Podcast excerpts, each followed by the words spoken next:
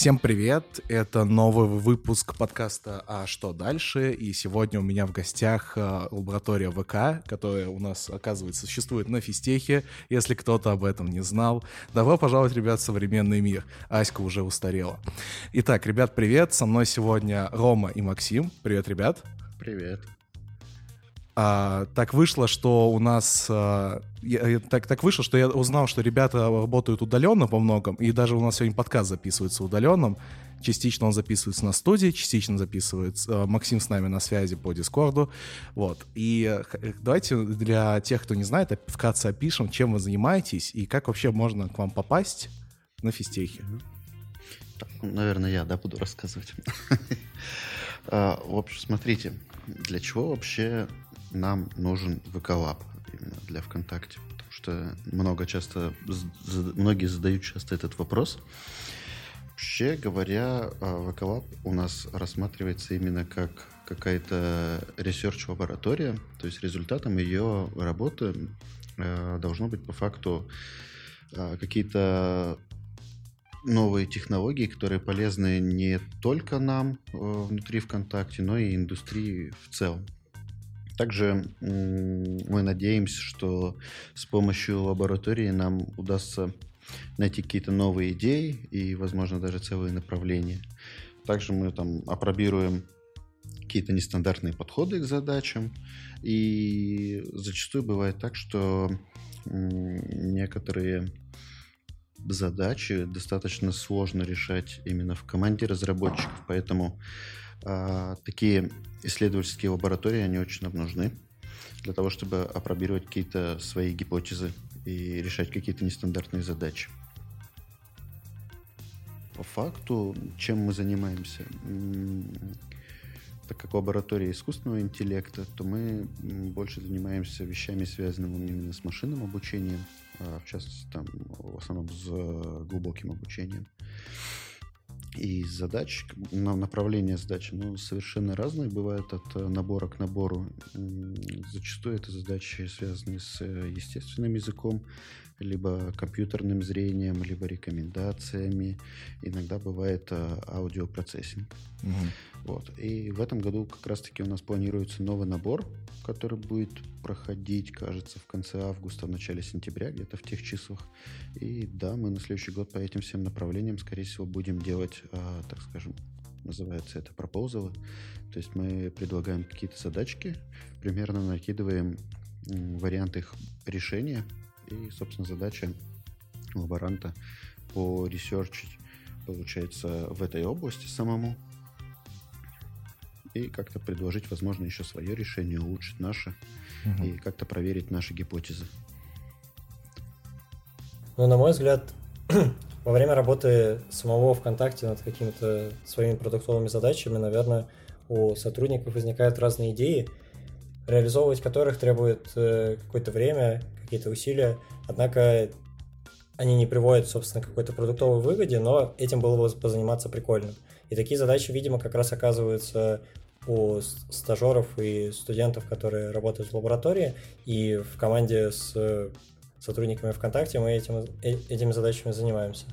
Какой в этом смысл? Ну, прежде всего, наверное, какой-то научный, потому что люди, работающие ВКонтакте, они обладают ну, достаточно уникальным и обширным опытом, из которого они, собственно, генерируют какие-то прикольные штуки, которые ну, потенциально могут улучшить э, то положение, в котором научный мир сейчас находится. Вот. Ну и, соответственно, студенты, которые вместе с ними над этими задачами работают, тоже как-то, соответственно, в науку вкладываются. Вот. Вот так вот. Окей, круто. А такой вопрос вообще, как э, вам э, работается на удаленно? Потому что для меня это какая-то вот, ну, странная вещь, потому что, ну, лично я езжу, например, в лабораторию в МГУ, а, или там на базовую кафедру в Троицк вообще. То есть и как бы все топят за то, что вот нужно коммуникативность, нужно вот это вот прям общение лицом к лицу, иначе ты не получишь ничего отдельного. Как вы вообще вот в этих условиях сейчас существуете? Ну, на самом деле, эти полтора года пока на удаленке показали, что мы достаточно неплохо с этим справляемся. И некоторые вещи даже стали лучше. Ну, к примеру, теперь не нужно тратить э, время на дорогу на работу. Это прямо очень спасает, можно подольше поспать, допустим. Э, а так именно по процессам, мне кажется, что все в целом так же. Единственное, не, как бы на удаленке не хватает тех вещей, когда ты можешь просто к коллеге подойти, что-то спросить или попросить, и вместе можем решить эту задачу. Когда ты на удаленке, то приходится ему писать, неизвестно, когда он это прочитает, но как бы все это понимают. Угу. От себя добавлю, что я почти не работал очно, но стажировался разве что давным-давно. Вот. И для меня в целом никаких сильных проблем от работы в лаборатории на удаленке не возникло. Ровно так же у меня все занятия на кафедре происходят удаленно, и домашние задания мы сдаем удаленно. Да и в целом у нас какого-то тесного прям контакта с преподавателями нет на базовой кафедре. Диплом аналогично у меня происходит. Так что я в целом чувствую себя достаточно свободно и спокойно в такой ситуации. Однако я скучаю по кампусу физтеха, по ботлкам. Вот. Выйти, выйти ночью на улицу на НК, там отдохнуть, перекурить после, да, перед вот экзаменом. Это все, это все. Чаечку попить, вот это вообще замечательно было. Да, чаечка это круто.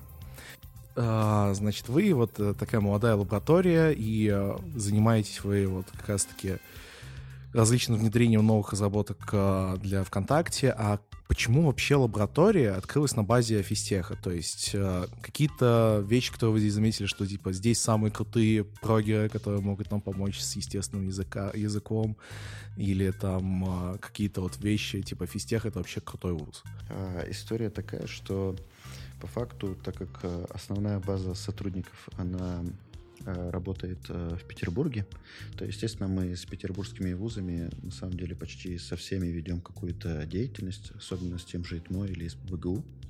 Но, на самом деле, в Москве мы представлены, наша команда представлена, так скажем, меньшим количеством сотрудников, поэтому было принято решение как-то расширять именно наше взаимодействия именно с московскими вузами.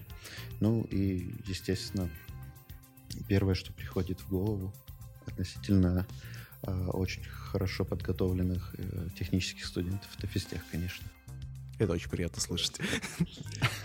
Максим, какие вот знания на физтехе помогли тебе попасть в Эколаб? Я бы сказал то, что попасть в Эколаб мне помогли не столько знания на физтехе, сколько пройденные мной курсы, но э, на физтехе меня научили одной очень замечательной штуке, которую я впоследствии использовал в том исследовании, которое я делаю в лаборатории ВКонтакте. В чем суть? Я в основном занимаюсь обработкой естественного языка, и там была такая проблема, что э, одна из ключевых моделей на данный момент, она достаточно долго работает, то есть работает квадратично по длине предложения. И хотелось ее каким-то образом ускорить, но все способы, которые ее ускоряют, они роняют сильно качество. И хотелось какой-то баланс найти между скоростью и качеством той модели, которая у нас, собственно, язык обрабатывает. Вот. Я какое-то время посидел, посмотрел на формулы, пообитал в пространстве матриц. И вспомнил то, что на втором курсе, на курсе алгоритмов и моделей вычисления я проходил такую замечательную математическую концепцию, как быстрое преобразование Фурье. И эм, одним из следствий работы этого преобразования является там свойство специального вида матриц. И оказалось чудом, что вот этот вот специальный вид матриц как раз-таки те матрицы, которые помогут решить мне задачу, то есть они, считая в этих матрицах, я буду считать достаточно быстро, но при этом они обладают такой интуицией, которая, по идее, должна накинуть в качестве работы нашей модели. Ну вот и так, собственно, и получилось. Какое-то время мы занимались тем, что экспериментировали с этими матрицами, ставили э, по-разному, пытались их встроить в существующую модель. И в конце концов оказалось то, что они действительно существенно добавляют в качестве, а, и скорость, как ожидалось, ну, как и было предсказано теоретически, там, не квадратичная, сублинейная, так сказать, получается. Вот, вот так вот. И эти знания я получил на физтехе, и, ну, кроме всего прочего, я в целом очень доволен тем, что я именно на физтехе учился в бакалавриате. Замечательное место, очень рад, что э, учился именно тут, а не где-то еще. Есть какие-то комплексные штуки, которые физтех мне дал, я это, наверное, не могу так точно, например, сформулировать, но я как бы чувствую в себе такое что-то хорошее, что физтех мне заложил. И, и так вот, подводя итоги, мы имеем, что ребята занимаются внедрением каких-то новых разработок э, на платформу ВКонтакте, они занимаются кучей разных процессов. Теперь перейдем к более тяжелому блоку про мобильное глубокое обучение. Вот э, когда мы с вами списывались, мне стало немножко удивительно, что есть мобильное глубокое обучение. То есть, что это такое, зачем оно нужно и какие вы задачи вы можете применять для ВКонтакте. Угу. А, давай начнем сначала с применения вообще ML на мобильных девайсах. Причем, ну, как бы, пусть они работают не только на мобильном клиенте, но могут и на бэкэнде, но вы можете пользоваться им с помощью своего телефона. Вообще говоря, это всякие штуки, связанные с интернетом вещей, которые выполняют какой-то сбор данных и его аналитику. Потом сейчас м, получило большое распространение штуки, связанные с э, медициной. То есть э, есть прям большой кластер задач, связанных с тем, что мы фотографируем какую-то, не знаю, кожную сыпь, родинки и прочее, угу. и нам э, ML предсказывает, ну, допустим, э, вредная ли это сыпь или нет. Или это вас просто комар укусил. Или, например, э, родинка это склонна к, он- к онкологическим заболеваниям или нет. То есть это на самом деле уже есть, и это можно даже, кажется, в мобильных сторах скачать. И это вот про медицину. Ну, это как бы полезно, действительно. Я почему-то сейчас на секунду представил странную ситуацию, где человек сломал себе ногу, и давай сначала его фоткают. Типа, давай сначала выясним, у тебя открытый, закрытый, мы не знаем, как именно нам делать. То есть это такая, такая вот абсурдная ситуация, мне кажется. Вот. Потом дальше из очень полезных штук это появилась поиск по картинкам. Прям идеальная вещь вообще. То есть мы можем по своей референсной картинке найти что-то похожее. Также это всякая логистика, то есть у каждого, кажется, в телефоне есть навигатор, который может предсказать загруженность э, дорог в, какой-то, в какие-то часы по городу. А также тут сюда же, наверное, пойдет какое-нибудь предсказание погоды. Вот. А если говорить с точки зрения еще помощи бизнесу, то это сразу же приходят на ум всякие штуки типа AR-ассистентов, то есть э, я знаю очень много стартапов одно, в одно время появились э, на эту тему. То есть они говорят про что? Мы берем телефон, и сотрудник, который там, например, разбирает машину, он подносит этот телефон к капоту машины, и как бы с помощью алгоритмов компьютерного зрения это все распознается, где какая деталька у машины. И в дополненной реальности а, специалисту рисуется, например, схема разборки того или иного элемента. Это как бы ему помогает. Какие еще не запатентовала это. Да-да-да. Это же идеально для них. Да. Ну вот, а в Икее, кажется, есть такая штука на тему а, примерки какой-то мебели в комнате. Да, да, да, это очень крутая. Да. Вот. И также для бизнеса прикольно еще не только дополненная реальность, но и виртуальная реальность. То есть э, я знаю тоже достаточно много компаний, которые это используют, и они используют это именно для тренингов сотрудников. То есть э, а, к примеру, есть э, строят всякие симуляторы, куда человек садится, и, например, для всяких транспортных вопросов, типа обучения водителей и операторов, это и летчиков тех же, это прям очень прикольная штука. А, но также можно и применять для работы со всякими типа станками или еще чем-то. То есть э, гораздо проще человеку сначала научиться в какой-то виртуальной реальности понять всю специфику, и потом уже просто меньше времени потратить на производство, отвлекая своего, грубо говоря, ментора на такие задачи. Вот. Ну естественно, очень большой класс связан с развлечениями. Иначе, вот.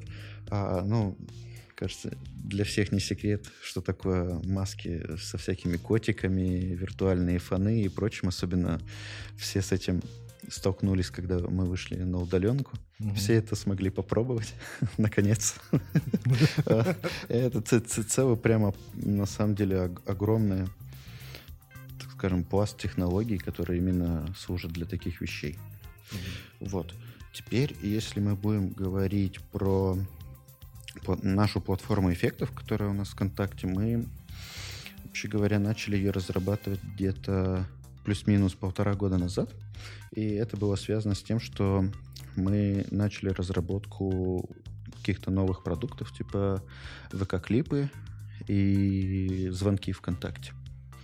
А, вот. Ну, естественно, когда делаются короткие видео, а, ну, то есть сервис коротких видео, то необходимым условием является какая-то платформа эффектов, то есть маски, там еще что-то. И для этого мы сделали... Ну, то есть для, для чего это нужно вообще? Это нужно для того, чтобы создавать а, игровые механики, то есть чтобы пользователи могли как-то развлекаться с этим. А также это элементы управления записью. То есть, например, у нас в клипах есть такая штука, мы можем показать какой-то жест рукой. И этот жест, кажется, называется Виктори. Который два пальца в да, да, да. Ну, типа ага. ВКонтакте, да. А, то есть Вифа, Виктори и ВКонтакте. Да, да, Уинстон да. Черчилль говорил, что Вифа ВКонтакте. Да. да. Вот. А, ну и, соответственно, остановить запись вы можете также. А, дальше это различные пространственные эффекты. Ну, это, собственно, служит для того, чтобы пользователь, пользователи генерировали какой-то новый контент. И также, вот если мы уже говорим про звонки, то это улучшение качества звонков. То есть, естественно, никакие видеозвонки не могут быть без, допустим, замены фона. Это прям обязательное условие. Какого-нибудь шумодава, если мы говорим про а, обработку а, аудиосигнала. Ну и вот, собственно, это задача платформы, а, для которых у нас используется машинное обучение. И если говорить более конкретно, какие технологии у нас применяются, это по аудиотеху это шумоподавление либо ват, и по компьютер-вижену это у нас э, сегментация, детекторы рук, собственно, распознавание жестов, распознавание лиц, построение мимической модели лица для привязки к маскам. Если говорить про НЛП в каком-то далеком будущем, то э, возможно, когда-нибудь на мобильных устройствах окажется, например, автокоррекция, которая не все бы пользователи, например, хотели, чтобы их тексты, которые они заполняют там э, смс или пишут текст какой-нибудь email, не все бы хотели, чтобы эти тексты отправлялись куда-то на удаленный сервер, там как-то обрабатывались. Людям с точки зрения приватности было бы, наверное, приятнее работать с этим на устройствах. И, соответственно, архитектура по обработке текста,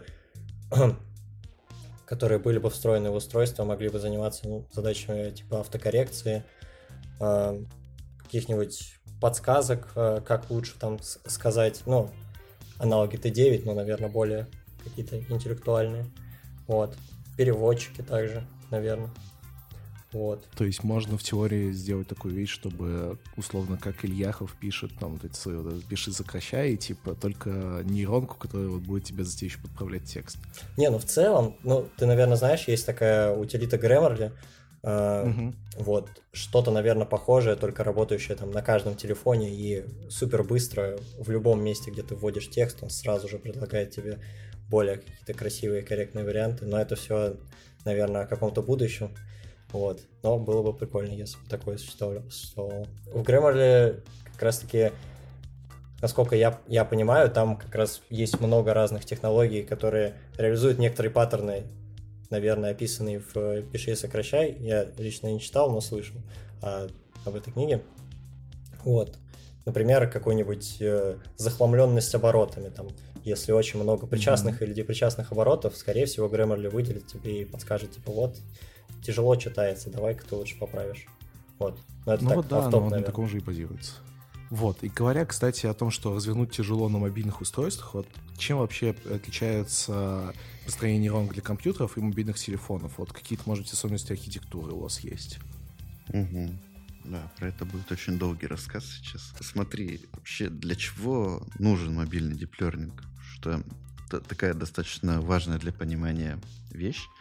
То, что многие, на самом деле, есть, у, у многих людей, точнее, есть представление о том, что э, можно взять э, на мобильном телефоне брать просто какой-то фрейм да, с видео, отправлять его на бэкэнд, потом получать по, по процессиону его обратно и как-то применять. На самом деле для реал-тайм решения это не подходит, потому что, ну, как бы э, глаз человека, он какое-то цельное видео, да, без всяких лагов воспринимается с FPS где-то 24, там, 30 секунд. Ну, 24 это, кажется, киношное, да, 24 это киношное было, да, что типа как первые кадры были, 24 там 24 и 23.99, вот там, типа, mm-hmm. даже mm-hmm. когда телевидение э, было американское первое, это mm-hmm. все сделано, они там 23.99, потом 59.94 делали. Mm-hmm. Они ну, даже чуть-чуть не добавляли. Mm-hmm. Ну вот мы стараемся на мобильных клиентах, где э, целится FPS порядка 30. То есть по факту получается, что у нас на обработку одного фрейма должно уходить 33 миллисекунды. Mm-hmm. И при использовании бэкэнда это кажется не очень-то выполнимым, потому что нам нужно отправить потом обратно получить. И еще посчитать где-то. Ну, то есть, ну, да, э, скорее всего, это будет невыполнимо. Поэтому лучше держать и вы, все вычислять именно сразу же на устройстве, чтобы не было вот этой задержки просто за счет передачи. А также для чего это нужно? Чтобы разгрузить сервера компании, потому что пользователей много, и их количество постоянно растет. А у нас, собственно, скажем, э, хотелось бы разгрузить, разгрузить наши серверные вычислительные мощности, тем более если есть возможность перенести часть этих вычислений на устройство пользователей. А, вот, про повышение приватности. Э, это как раз-таки про то, что мы не отправляем никуда данные пользователя, ни на какие сервера, а, а просто считаем э, на его устройстве. И это повышает достаточно сильно приватность. Угу. И также нам уже э, при вычислениях на мобильном устройстве не нужен какой-то стабильный интернет. Мы можем просто один раз что-то скачать и дальше уже с этим работать.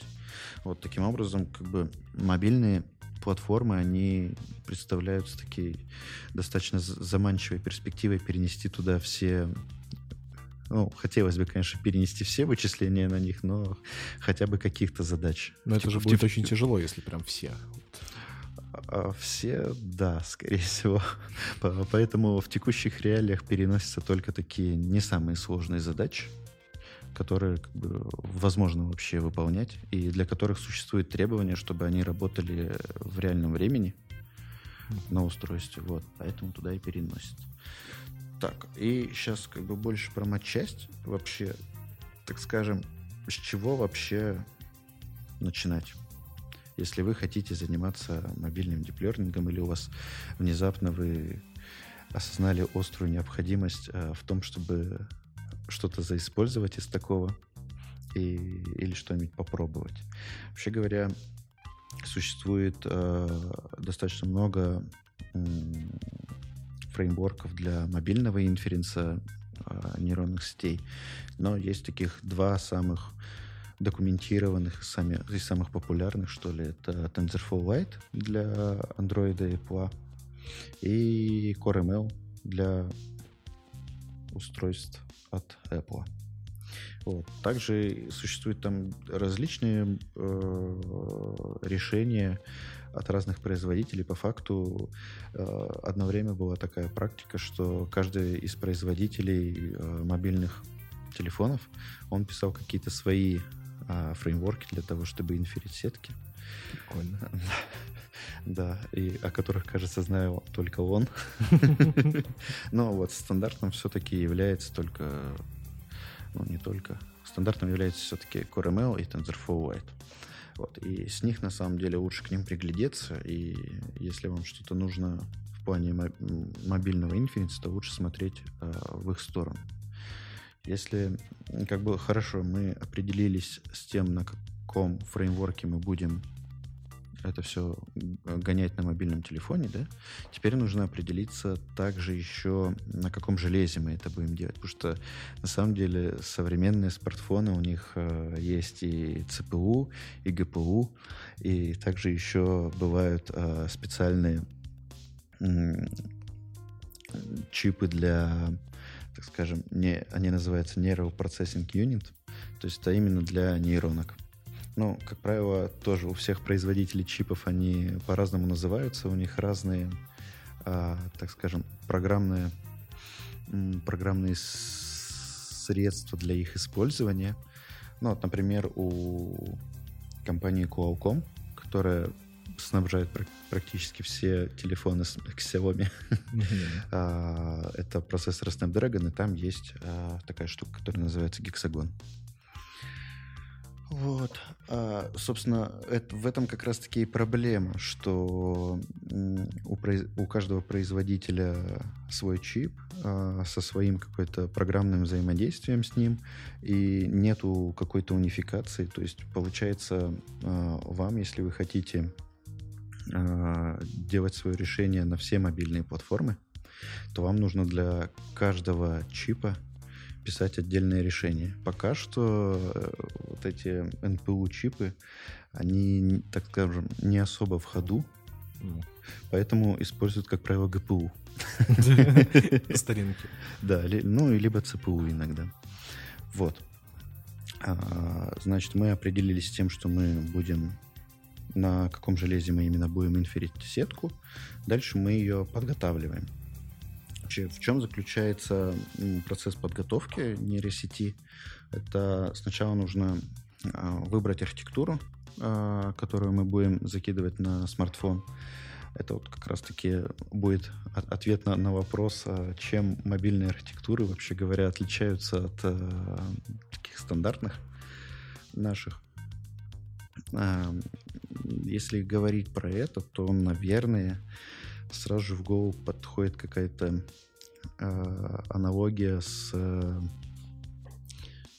с какими-то самыми первыми решениями. Типа вот, э, допустим, у нас есть стандартная свертка, да? Э, если мы будем говорить про сверточные глубокие сети, да? То э, как бы глубина э, ядра свертки, она по факту равна глубине э, фичмапа, которая к ней приходит, ну, то есть глубины тензора. И за счет этого у нее достаточно много оптимизируемых параметров. Э, вот. И можно как-то с этим попытаться побороться. И как раз-таки мобильные архитектуры, они что делают? Они пытаются за счет каких-то ограничений или трюков э, уменьшить количество оптимизируемых параметров, но при этом, чтобы э, архитектура не потеряла, а, так скажем, емкость. Ну, и, собственно, за счет чего это происходит, это, как правило, основной трюк здесь заключается в том, чтобы разделить свертки. Их можно разделять как по в пространстве. Это можно рассказать на примере, вот у нас есть, например, свертка гауссовским ядром, да, угу. она у нас имеет 9 параметров, ну, то есть если 3 на 3 брать. Мы за счет того, что это ядро симметричное, мы можем ее разложить на два вектора, 1 на 3, ой, 3 на 1 и 1 на 3, да, и сделать просто две операции. Сначала свернуть одним вектором, потом другим, и по факту у нас будет всего 6 уже настраиваемых параметров вместо 9 это значительно снизит вычислительную нагрузку. А, сразу такой вопрос, почему тогда не используют вот эти все ухищрения в обычных архитектурах? Используют тоже. А, то есть... Да. Они и в обычных, на самом деле, используются для того, чтобы, ну, э, естественно, одни из первых нейросетей, они были очень простые, в стиле свертка и там функция активации. Uh-huh. и потом дальше они уже шли по пути усложнения, ну, и, естественно, беря вот такие именно трюки тоже. Но, как правило, это прям очень характерно для мобильных архитектур, которые очень э, сильно оптимизированы в этом плане. А, вот. Это имеется в виду пространственная да, декомпозиция этой свертки. Но история в том, что пространственная именно э, используют достаточно редко, а в основном используют декомпозицию по глубине, то есть которая, собственно, называется Depthwise Separable Convolutions. А, что они делают? Вот в классической свертке у нас, а, так скажем, ядро свертки, оно имеет такую же глубину, как и а, входное, входная глубина фичемапы, грубо говоря. А тут мы берем и просто каждый канал входного тензора мы сворачиваем своим ядром. То есть у нас получается такая, э, мы поканально ее разделяем, сворачиваем только одной сверткой. Угу. А затем, э, и зачем мы, затем мы их стекаем обратно. То есть по факту мы ее разделили, свернули, соединили обратно, и чтобы не терялась вот эта консистентность по глубине, мы проходимся сверткой один на один. Ну и вот, и получается примерно какая-то имитация стандартной свертки, но при этом с более меньшим количеством, с меньшим количеством параметров. Блин, это прикольно. Ну, то есть, типа, мне, мне, мне понравилось, что ты в пространстве, то есть сначала по параметру уменьшил, потом еще uh-huh. в глубину, и то есть, типа, это вот какое-то 3D-пространство у меня рисуется, я такой, так, что? Но это вот очень прикольно. Вот. И также еще, помимо этого, были придуманы групповые свертки. Это когда у нас есть, вот, собственно, входной тензор, да? Ну, у него есть э, ширина, есть высота, есть глубина. Грубо говоря, такой, э, как это? Это не кубик, а... Пролепипед? Ну да, наверное. Э, это пролепипед. А, и мы просто делим его на какое-то количество кусочков. То есть, например, ну, допустим, на два. И мы один кусочек обрабатываем а, одними свертками, другой кусочек другими, и потом это все стекаем обратно. И прикол этой штуки в том, что мы, например, можем этот тензор разделить на две части. Одну часть отправить на одну ГПУ, другую часть на другую ГПУ, и обрабатывать их в одно время, что, соответственно, ускоряет mm. Вот. Ну и в последнее время придумали там всякие уже прикольные штуки, типа э, когда мы делаем ну, то, что я говорил, э, разделенные вот эти по глубине свертки, да, э, мы еще их потом можем и перемешать, эти каналы между собой. И, и, и, и затем дальше свернуть. Ну, на самом а, деле, ну. так информация лучше перетекает из-за этих разделенных частей. Эта штука впервые предложена там в архитектуре ShuffleNet. Вот. Ну и на самом деле существует много ухищрений, и работы как бы в этом направлении они ведутся постоянно. Но если говорить про именно каких-то знаменитых вещах, то это, естественно, мобайлнеты. Их там три на данный момент уже. Ну, соответственно, ShuffleNet. Но в основном все используют MobileNet, либо архитектуры, которые базируются на нем. Угу. Вот. Дальше, допустим, мы определились с тем, какая у нас будет архитектура. Хорошо. Но, как правило, частенько учится pipeline весь таким образом. А, на самом деле взять мобильную архитектуру и сразу же ее учить на задачу иногда бывает не самой лучшей идеей.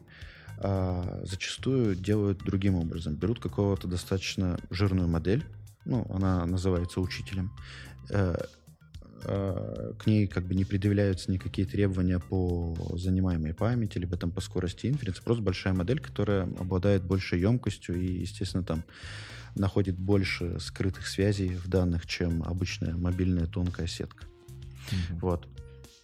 А, мы ее учим, эту большую сеть, и потом а, делается так называемое дистиллирование знаний, а, в эту маленькую сетку. То есть мы с помощью большого учителя учим маленькую сетку. Так как большой учитель может а, видеть а, более сложные взаимодействия в данных, он может этому научить а, маленькую сетку. Что могло бы не произойти, если бы мы учили а, просто маленькую сетку сразу на данных, без, учителя. Вот. Но это такой типичный прием а, для таких задач. Вот. Ну и, соответственно, если у вас есть уже какое-то решение э, достаточно тяжел, тяжеловесное, то вы всегда можете выполнить такую дистилляцию для того, чтобы э, сделать маленькую модель, которая будет обладать примерно такой, такими же свойствами. Ну и, соответственно, дальше уже ее отправлять на следующие этапы, которые нужны для мобильного инференса. Вот. Собственно, смотрите, что вот на данный момент – мы, значит, э, выбрали фреймворк, выбрали архитектуру, выбрали железо, на которое мы будем инферить, выполнили там, допустим, дистилляцию, все, у нас есть какая-то модель. Мы ее максимально оптимизировали по архитектуре, все, дальше мы уже по факту ничего не можем сделать. Ну, с точки зрения именно а, самой модели.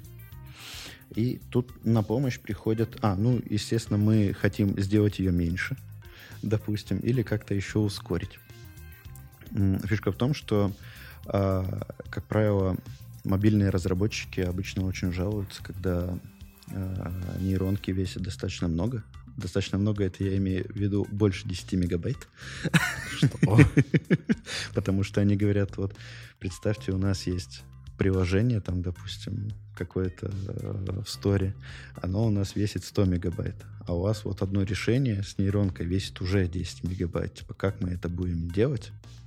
То есть пользователи не поймут. Поэтому они говорят, жмите ее дальше. Собственно, что делать в таком случае? То есть мы переходим к вопросу о том, что делать уже после тренировки сети.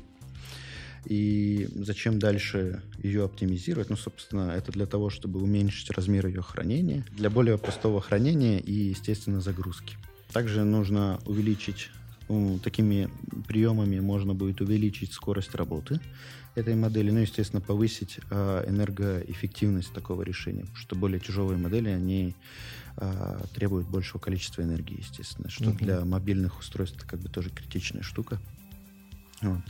Ну и тут, естественно, такой трейдов на самом деле происходит, потому что, с одной стороны, такие вещи а, уже после тренировки, которые уменьшают размер модели или ускоряют инференс, они немножко портят ее качество именно. Поэтому тут такой вот, что я говорю, трейдов. А, то есть мы можем а, уменьшить качество, но увеличить скорость и уменьшить объем, либо же не трогать а, объем и и скорость, но при этом у нас будет схожее с исходным качеством. А, ну вот как раз-таки что, какие трюки тут можно применить. А, вообще говоря, первое, что приходит в голову, это обычно модели тренируются в FLOT 32, а, и мы можем просто-напросто без, так скажем, особых усилий а, заменить FLOT 32 на FLOT 16. По факту мы не сильно потеряем в точности, но в два раза уменьшим объем модели. То есть у нас уже было 10 мегабайт, а стало 5, и мы уже довольны. Ну, это очень неплохо. Да. При этом скорость модели, она останется той же, естественно. Вот. И, ну, на самом деле, можно пойти еще дальше и сделать так называемое квантование модели. Это когда мы из э, фотов вообще переводим винты. И тут у нас растет как и скорость модели, так еще и уменьшаем ее объем. Ну, естественно, чтобы также еще существуют методы, которые помогают э, моделям более, так скажем, более сильно, что ли, подвергаться компрессии при, ну, то есть э, сжатию, да. Э, что мы можем сделать? Мы можем во время обучения сказать... А, ну, и, на самом деле известный факт, что э, не все нейроны в нейронных сетях, они используются сеткой. То есть большинство из них, они там не сильно принимают участие в, ну и при обучении, и при инференсе. Поэтому их можно по факту занулить. То есть можно учить сетку так, что если, например, а, этот нейрон не сильно используется, то мы его давайте его занулим. Uh-huh. Ну и, естественно, когда у нас получаются такие разреженные веса, нам гораздо проще хранить разреженные матрицы. Вот. Это называется, кстати, прунинг. А, также можно еще зайти с другой стороны. Можно сказать, что, например, все веса, которые лежат, а, например, в диапазоне там, от 14,5 а, до 15,5, пусть они будут типа иметь вес 15 значения. Это называется кластеризация. То есть мы... Допустим, усреднили. Ну, мы просто разбиваем на кластера, и значение а, элементов, которые попадают в какой-то кластер, мы, допустим, говорим, что это будет значение центроида какого-то. Ну и ладно, пусть будет так. Естественно, качество теряется в этом случае, но при этом мы можем сильнее пожать модель. То есть ее объем уменьшится. А, так, ну, кажется, тут на самом деле все. После того, как мы модельку там квантовали э, и как-то прунили веса или их кластеризовали, дальше мы уже по факту уперлись. Э, ну, то есть больше мы сделать больше уже ничего не можем. Всего лишь что небольшой путь. Да. Там чуть-чуть. Ну, типа то, да все, ну. Да. Да. Хорошо, смотри, вот мы теперь поняли, как это устроено, мы поняли, зачем это нужно пользователям. А есть вообще какая-то статистика, может быть, что-то вот привести, э, сказать, что смотрите, вот люди после того, как мы сделали, ужали модельку, сказали все вау. Не, у меня есть э, статистика больше про то, э, сколько людей вообще этим пользуется. Давай. кажется, тут тоже интересно. На самом деле, вот если рассматривать э, сервис ВК-клипы, то порядка 350 тысяч э, эффектов с масками было создано. Это порядка 6% от э, общего количества клипов. То есть, на самом деле, э, такой достаточно значительный результат для таких штук, которые э, призваны больше для развлечения. И по факту вот эти так скажем, эффекты, да, они больше влияют на включение камеры. Uh-huh. А, то есть а, людям иногда больше интересно просто включить камеру, поиграться, чем что-то записывать и выкладывать. Но за, зачастую, да, еще иногда и выкладывают. То есть это а, призвано тоже для, как бы, служит а, толчком для генерации нового контента пользователями как войти в данное ваше направление, ну, то есть вот мобильного learning начать осваивать, и сколько за это можно получать?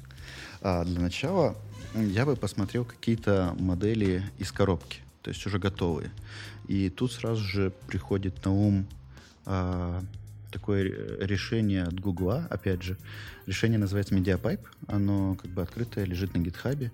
Там реализовано, на самом деле, огромное количество всяких моделек, именно э, для мобильного инференса.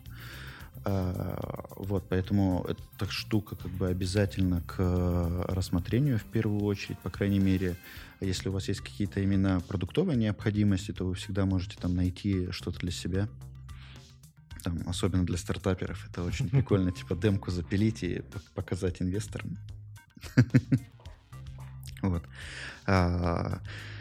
Э, также там, э, помимо уже готовых решений, э, лежат и сами модельки. Они как бы в открытом доступе, их можно брать и как-то использовать, возможно, даже дорабатывать. Они в TensorFlow Lite хранятся. Вот, то есть в первую очередь нужно глянуть туда, посмотреть, как это работает, для чего это нужно, и уже как бы понять, а дальше нужно ли вам этим заниматься или нет. дальше мы, вот, как я и рассказывал раньше, там изучаем всякие мобильные архитектуры, там, методы оптимизации и прочее. Дальше выбираем фреймворк. А, ну, естественно, самый быстрый сейчас и документированный хорошо это TensorFlow Lite. Ну, я как бы про себя говорю, потому что я больше на андроиде сижу, чем на iOS. Если вы как бы близки больше к iOS, то, естественно, берете CoreML просто и все. вот. А, и тут еще важна такая штука, не очень-то тривиальная, а, про то, как учить модель именно на компьютере. Потому что можно использовать там разные фреймворки, естественно, э, но вот какой из них лучше, как бы немножко сложно сказать, потому что если вы э, вообще самый лучший выбор для простых задач, где у вас там статичный граф, там э, достаточно простая функция потерь, то это TensorFlow, который версии там 2+, у них уже встроен Keras внутрь, и там э, определение модели, тренировка выглядит и как бы делается очень просто в несколько строчек кода. И история в том, что модели Кераса, они имеют расширение H5, они очень просто импортируются в, точнее, конвертируются в TensorFlow Lite и также просто конвертируются в форматы для CoreML. Mm-hmm. Вот. Но в случае, если у вас уже задача более сложная, то есть там динамические графы, э, ну, скажем так, динамический граф запихнуть в мобильный клиент вообще кажется пока что очень сложная задача. Вполне на, на уровне нереальной, потому, потому что а, фреймворки, они немножко пока что, ну именно мобильные фреймворки, они а, только еще начинают поддерживать динамические графы, а некоторые, кажется, еще даже и не поддерживают. То есть там все это в каких-то зачаточных состояниях. А, вот. Я говорю про то, что если у вас какие-то сложные лосы, то можно использовать PyTorch, а, если хотите, но а потом нужно будет искать конвертер, который вам либо сразу в TF-Lite засунет это все дело, либо в перегонит это в H5 модель, а потом вы ее засунете в TF-Lite. Вот так вот. Но это как бы такая тоже, можно собрать э, каких-то нормальных решений мало достаточно. И, допустим, не все свои Э, могут быть легко сконвертированы с помощью этих конвертеров, потому что в моделях могут быть какие-то специфичные свои, которые этот конвертер не поддерживает. И вот тогда это будет очень больно, потому что придется самому еще все это дописывать. Вот. А, ну и, собственно, и все. Обучили модельку, засунули на мобилу, все. В целом, вот, в целом, вот такой вход в эту специальность, он как бы логичный достаточно. И вот эти знания, на самом деле, вот переходя к вопросу там, о зарплатах, да, а, такие знания, как, например, там тоже сжатие и оптимизация модели, оно на самом деле не только для мобильного там инференса годится, потому что у многих там есть понимание того, что ну вот я возьму какую-нибудь тяжелую модельку, обучу ее, ну и ладно, типа и пофиг. А на самом деле на бэкэнде тоже существуют такие же проблемы, что мы хотим, чтобы это работало быстрее, естественно, поэтому тоже архитектуру нужно оптимизировать. И вот эти знания, они как раз-таки помогают а, людям как бы быть а, на голову выше людей, которые думают, что все просто делается. Типа и это можно запихивать в прод. На самом деле это так не работает. А, ну и также, а, наверное, нужно сказать, что сейчас существует большая потребность именно в дата-сайентистах, или, так скажем, ML-инженерах, которые разбираются и с э, мобильным диплернингом, потому что очень много стартапов, во-первых, открывается, которые хотят свои решения гонять на мобильных платформах. Ну и, соответственно, э, происходит все больше рост э, аудитории, которая сидит в, именно в мобильных клиентах. Происходит рост также и вычислительной способности самих мобильных устройств, поэтому все больше задач начинают переезжать с Э, с, серверов на клиенты мобильные. Вот, поэтому как бы спрос на таких специалистов он достаточно большой. Ну, а вилки по зарплате, кажется, всегда можно на ODS посмотреть. Да, я, я хотел бы сказать, наверное, про какое-то далекое будущее. Мне вот верится, что такие же фреймворки, или даже, я не знаю, наборы моделей, как MediaPipe, которые э, Рома назвал только что, да, мне кажется, таких э, бандлов будет появляться постепенно все больше и больше, и кажется то, что доведение модели в каком-то минимальном MVP до продакшена минимальном, это подчеркнул, оно будет все проще и проще осуществляться. Кажется то, что сейчас, если говорить и об обработке естественного языка, и о компьютер-вижене, э, уже есть ряд решений, в которых как раз-таки методология fit и predict, даже не всегда fit, а просто predict, э, вполне себе как-то работает. Есть надежда, то, что такого станет больше, но при этом, как правильно Рома сказал, кажется то, что потребность в дата-сайентистах, она уменьшаться не будет, потому что всегда нах- находятся специфичные задачи, которые которые нужно как-то решать так, чтобы целевая аудитория получила максимально много приколов из твоего решения, чтобы решение встроилось в уже существующие какие-то рамки там бэкэнда или еще чего-то. А, вот, поэтому кажется то, что ML-инженеры будут нужны. Вот. Ири, что бы вы хотели пожелать в конце нашим слушателям а, от лаборатории ВК? Я бы, наверное, пожелал, что хотелось пожелать, наверное, в первую очередь какого-то бесконечного поиска, что ли, себя и э, того, что для вас интересно, потому что без этого, кажется, и не будет никакого прогресса никогда. Поэтому нужно заниматься тем, что вам нравится, и как-то стараться искать какие-то новые пути решения ваших задач. То есть нельзя каждый раз, э, даже если у вас одинаковые задачи, например, вы работаете на какой-то скучной работе, да, где у вас одни и те же задачи, э, не нужно сдаваться, и э, нужно просто эту задачу каждый раз решать по-разному. Вполне возможно, это некоторым может помочь. А по факту, да, нужно все-таки заниматься тем, что будет нравиться и что будет вдохновлять. Поэтому я желаю, кажется, всем не сдаваться в, именно в поисках такой области для себя. Ну а если вы ее нашли, то не переставать развиваться в ней. Да, я бы сказал, не бояться пробовать всякие, в добавление того, что сказал Рома, не бояться пробовать всякие прикольные новые штуки. Это глобально по жизни, а не столько касательно э, задачи, которые решаются на работе или где-то еще. Просто куча возможностей, особенно в нашем юном возрасте, если я обращаюсь к молодым физтехам и не очень молодым. Вот. В нашем возрасте куча возможностей открывается, и не нужно бояться за эти возможности хвататься. Главное, чтобы всегда были силы такие серьезные решения в своей жизни принимать. Вот. И нужно стараться быть открытым вообще абсолютно ко всему, что происходит. Может быть какой-нибудь прикол с э, совершенно случайной вещи, от которой вы совершенно не ожидаете, что она что-то вам может дать, может быть какой-то прикол с нее перепадет вам. Вот так вот. Спасибо вам, ребят, большое. И было очень, было очень приятно с вами поболтать. И до новых встреч. Пока. Пока.